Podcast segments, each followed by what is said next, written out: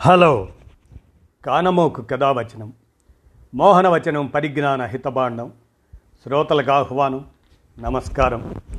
చదవదగునెవరు రాసిన తదుపరి చదివిన వెంటనే మరొక పలువురికి వినిపింపబూనిన అది ఏ పరిజ్ఞాన హితబాండమవుపో మహిళ మోహనవచనమై విరాజిల్లు. పరిజ్ఞాన హితబాండం లక్ష్యం ప్రతివారీ సమాచార హక్కు ఆస్ఫూర్తితోనే ఇప్పుడు. మసిగుడ్డ అమ్మ సేకరణ చెలిమల రాజేశ్వర గారు. ఆ అంశాన్ని మీ కానమోకు కథ వచ్చిన శ్రోతలకు మీ కానమోకు స్వరంలో వినిపిస్తాను వినండి. మసిగుడ్డ అమ్మ. ఇక వినండి. సేకరించిన వారు చెలిమల రాజేశ్వర్ గారు. ఈ అంశాన్ని వినండి ఇప్పుడు.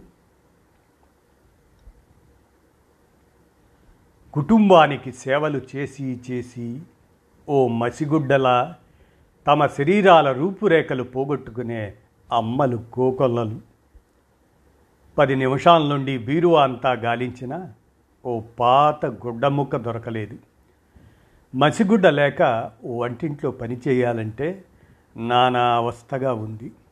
పాత మసిగుడ్డ చినిగిపోయి పీలికలైపోయి పనికి రాకుండా పోయిన నాలుగైదు రోజులవుతుంది.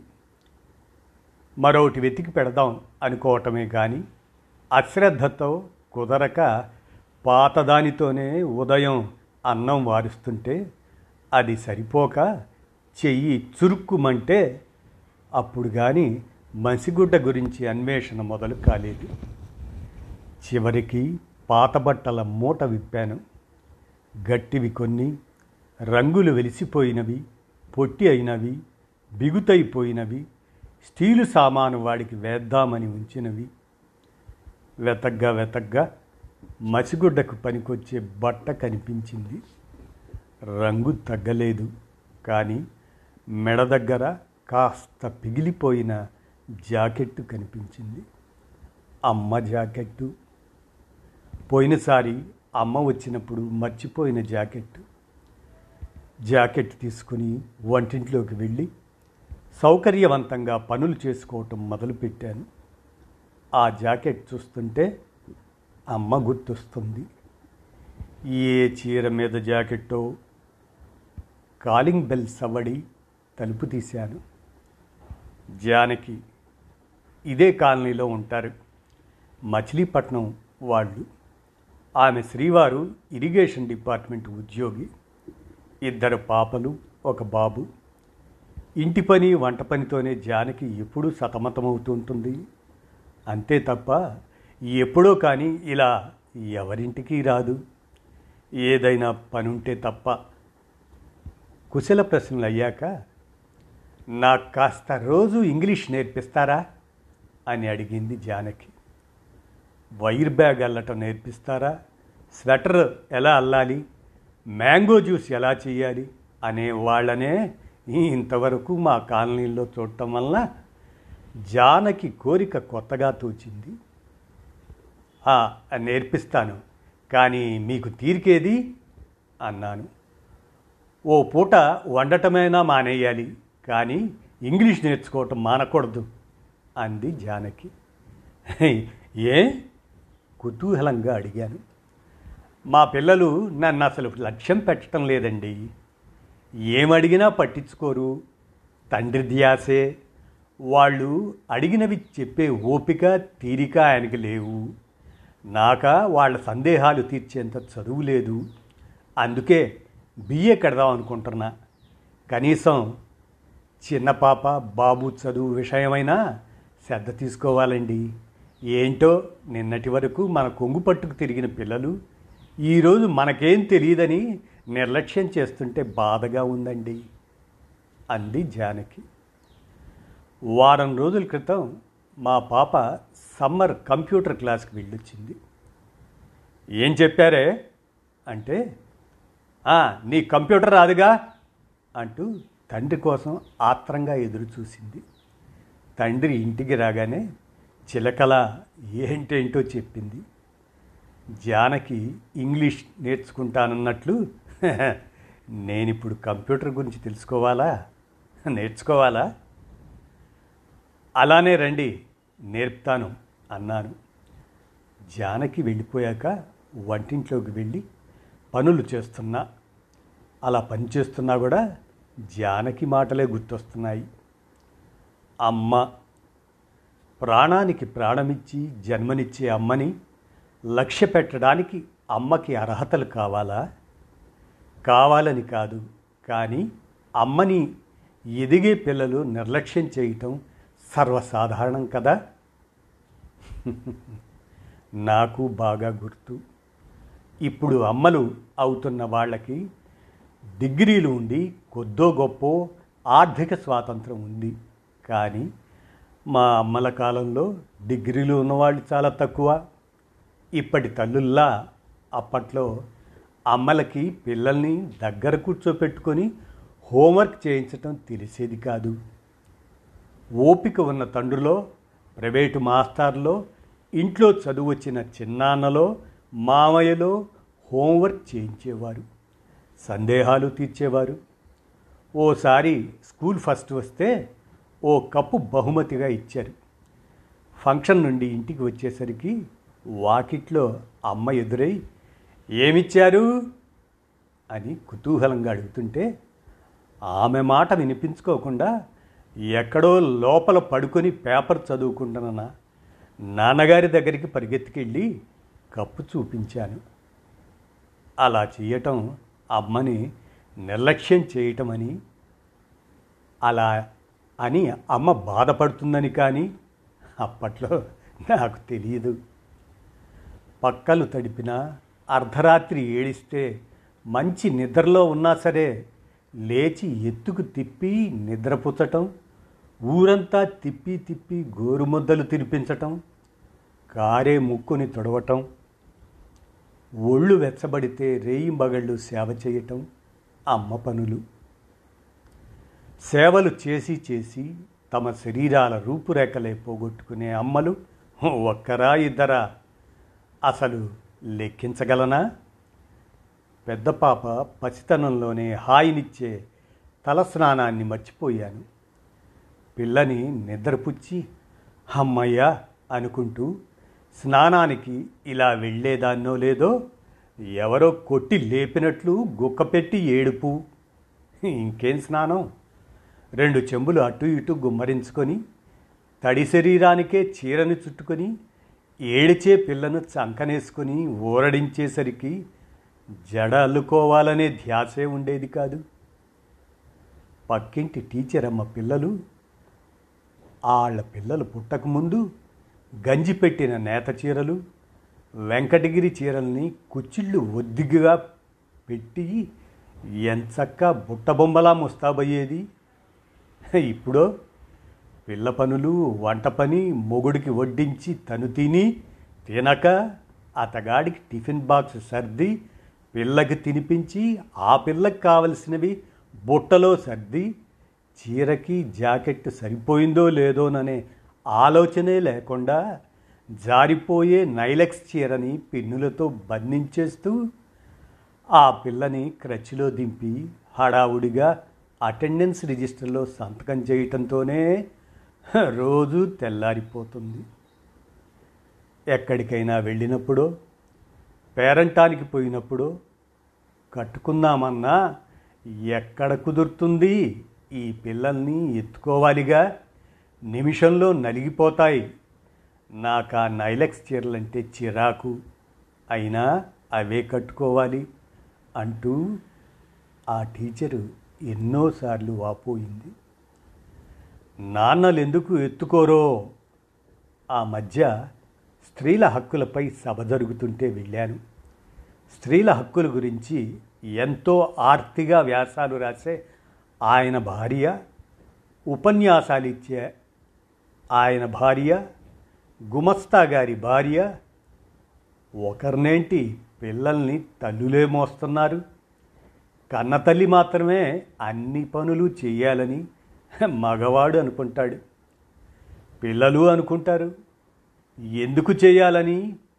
పాపమా? అమాయకపు తల్లి మాత్రం అనుకోదు. నే కావాలని నిన్ను నిర్లక్ష్యం చేయలేదని అమ్మకి ఇప్పుడు చెబితే ఏమంటుంది? నవ్వుతుంది లానలగా. కాలింగ్ బెల్ మోగింది. తలుపు తీశాను. ఎదురింటి అరుణ. మూడవుతుంది మీరింకా రాలేదంట అని నేనే వచ్చాను అంది. అప్పుడే మూడైందా రోజు మేమిద్దరం స్కూల్కి పోయి నా చిన్న కూతుర్ని తన కొడుకుని తీసుకొస్తాం. ఈరోజు ఆలోచనలతో అసలు ఆ సంగతే మర్చిపోయాను. వస్తున్నా వస్తున్నా అంటూ చెప్పులేసుకొని తాళం పెట్టి ఉన్న పళంగా బయలుదేరాను. ఇప్పుడైతే చీర బాగుందా? జుట్టు రేగిందా? ముఖానికి పౌడర్ ఉందా? అని పట్టింపు లేదు. కానీ చదువుకునే రోజుల్లో ఇలా ఎప్పుడైనా బయటికి వెళ్ళేదాన్నా? ఒకటికి పదిసార్లైనా అద్దంలో ముఖం చూసుకొని అలా చూసి చూసిన తర్వాతే వెళ్ళేదాన్ని కాదు. తన శరీరం గురించి పట్టించుకోకుండా నలిగిన చీరతో రేగిన జుట్టుతో తిరిగే అమ్మని చూస్తుంటే బోలెడంత చికాకేసేది. ఇప్పుడు నా అవతారాన్ని నా అవతారాన్ని చూసి మా పెద్దమ్మాయి ఎన్నిసార్లు విసుక్కోలేదు. త్వర త్వరగా నడుస్తున్న నేను అరుణ అరుణ వెనకబట్టంతో ఆగి వెనక్కి తిరిగి ఏంటంత మెల్లగా నడుస్తున్నారు? అడిగాను. కాలు బెణికింది అందామె. ఎప్పుడు? ఎలా? ఏమైనా రాశారా? అడిగాను. సైకిల్ అయోమయంగా అడిగాను. వచ్చే ఏడాది పిల్లల్ని సెంటాన్స్లో చేర్పిద్దాం అనుకుంటున్నాం. చాలా దూరంగా రెండు పూటల రిక్షా అంటే చాలా ఖర్చు. అది కాక పెద్దది సంగీతంలో చేరింది. రోజు క్లాస్కి వెళ్ళి రావాలంటే కష్టంగా ఉంది. ఏదైనా చిన్న బండి కొనుక్కుంటే పిల్లల్ని స్కూల్లో దింపొచ్చు. పాపని సంగీతం క్లాస్కి తీసుకెళ్ళొచ్చు. నాకా సైకిలే రాదు. సైకిల్ వస్తే బండిని తేలిగ్గా బ్యాలెన్స్ చేయొచ్చునంట. అందుకే తెల్లారే గ్రౌండ్కి పోయి సైకిల్ నేర్చుకుంటున్నాను. ఈ వేళ ఉదయం కింద పడ్డాను అని అరుణ చెబుతుండగా స్కూల్ వచ్చింది పిల్లల్ని తీసుకొని ఇంటికి వచ్చాం సాయంత్రం బడి గురించి ఇంటికి వచ్చినప్పటి నుంచి పెద్దాడి ముఖంలో కళలేదు. ఏమా అలా ఉన్నావు? అంటే బాగానే ఉన్నానే. పేలవంగా అంటాడు తప్ప విషయం చెప్పడు. పెద్దమ్మాయి మాత్రం కాలింగ్ బెల్ మోగిన ప్రతిసారి ఒక గెంతు గెంతి మరీ తలుపు తీసి వచ్చి వచ్చిన వాళ్ళని చూసి ఆరిపోయిన నవ్వు ముఖంతో వెనక్కొస్తుంది. వీధిలోకి ఇంట్లోకి కాలు కాలిన పిల్లిలా తిరుగుతుంటే ఏంటమ్మా హుషారుగున్నావు? అంటే ఏం లేనే అంటుంది. అదే తప్ప తను ఏ సంగతి చెప్పలేదు. ఏడవుతుంటే కాలింగ్ బెల్ మోగ్గానే తలుపు తీసిన పెద్దమ్మాయి గుమ్మంలో తండ్రిని చూసి చూడగానే ముఖమింత చేసుకొని తండ్రి ఇంట్లో కాలు పెట్టకముందే ప్రోగ్రెస్ కార్డు ఇచ్చారు అంది ఆనందంగా. తండ్రి జవాబు చెప్పకముందే క్లాస్ ఫస్ట్ వస్తే ఎక్స్కర్షన్కి పంపిస్తానన్నారుగా అడుగుతుంది. ఓ తప్పకుండా నీకు మంచి ఫ్రాక్ కూడా కొనిస్తాను అంటుండగానే ఆయన చేతుల్లో కార్డు పెట్టేసింది. ఎన్ని మార్కులు వచ్చాయో కూడా సరిగ్గా చూడకుండా సంతకం చేసేశాడా తండ్రి? పరీక్షలు పిల్లలక? పరీక్షలంటే తల్లులకేగా? నిద్ర జోగే పిల్లలు జారిపోయి నేల మీద పడ నిద్రపోకుండా వాళ్ళ వీపుకి వీపు ఆంచి కూర్చొని వాలిపోతున్న కనురెప్పల్ని టీనీళ్ళతో ఎత్తి నిలబెట్టి మరీ పరీక్షలు రాయించేది తల్లులేగా? ప్రోగ్రెస్ కార్డుపై సంతకాలు మాత్రం తండ్రివి. ఆ ఆనందం ఆ వైభవం ఆ సంబరం తండ్రిదేనా? నీదేదిరా? అడిగాను పెద్దాడిని. ఇవ్వలేదు అన్నాడు. ఇవ్వలేదా? అని తండ్రి అనుమానంగా రెట్టించి అడగగానే మరింత బిగుసుకుపోయాడు. బుజ్జగించి బ్రతిమాలగా మెల్లగా ఇచ్చారంటూ పుస్తకాల సంచి నుంచి కార్డు తీసిచ్చాడు. ఇంతకుముందు తొంభై తొంభై ఐదులో వచ్చిన మార్కులు ఈసారి డెబ్బై ఐదు ఉన్నాయి అది సంగతి. మా వాడి కళాహీనమైన కన్నుల వెనకున్న కారణం. ఇంతున్నాడో లేదో అప్పుడే అబద్ధాలు. కాస్త జాగ్రత్తగా చూడు. అసలు నువ్వేం చేస్తున్నావు? పిల్లల్ని సరిగ్గా చూడొద్దా? ఈ అబద్ధాలు అలవాటైతే ఎంత కష్టం? నీ పెంపకం అగోరిచ్చినట్టే ఉంది. ఇంతెత్తున నాపై విరుచుకుపడ్డారు ఆయన. పెంపకం. నా పెద్దక్క అందం నమ్రత చూసి కాస్త తక్కువ కట్నానికి పెళ్ళి కొడుకు దొరకగానే నా కూతురే అంటూ గుండెలు చరుచుకున్న నాన్న చెల్లాయి ప్రేమించిన కుర్రాడిని పెళ్ళి చేసుకుంటానని ఖరాఖండిగా చెప్పినప్పుడు ఆడపిల్లల్ని ఇలాగైనా పెంచటం? ఎల్లవేళలా కనిపెట్టుకుని ఉండొద్దు నీ పెంపకం? అంటూ అమ్మపై చేయి చేసుకున్నంత పనిచేశాడు నాన్న. ఏంటలా కూర్చొని చోటే కూర్చొనిపోయావు? ఈ పూట తిండేం లేదా? ఆయన అరుస్తుంటే వంటింట్లోకి వెళ్ళాను. వెచ్చపెట్టిన చారు గిన్నె పొయ్యి మీద నుంచి కిందికి దించుతుంటే నా చూపు మసిగుడ్డపై నిలిచిపోయింది. అన్నం వార్చాలన్నా పొయ్యి మీద గిన్నె దింపాలన్నా కూర కలుపుతూ గిన్నె కదలకుండా పట్టుకోవడానికి చేతులు తుడుచుకోవడానికి ఇలా ఎన్నో ఎన్నెన్నో వాటికి మసిగుడ్డ కావాలి. కానీ ఎవరైనా ఎప్పుడైనా దాన్ను విలువైన వస్తువుగా పరిగణిస్తారా? వారం రోజులుగా వంటింట్లో పనులు చేసి తన రంగుని రూపాన్ని పూర్తిగా కోల్పోయిన ఈ మా అమ్మ జాకెట్ అమ్మని గుర్తు చేస్తుంది. అహర్నిశలు పిల్లల అవసరాలకి శ్రమించి ఒంట్లో సత్తువని పిల్లలకి ధార పోసే అమ్మకి ఈ మసిగుడ్డకి తేడా ఉందా?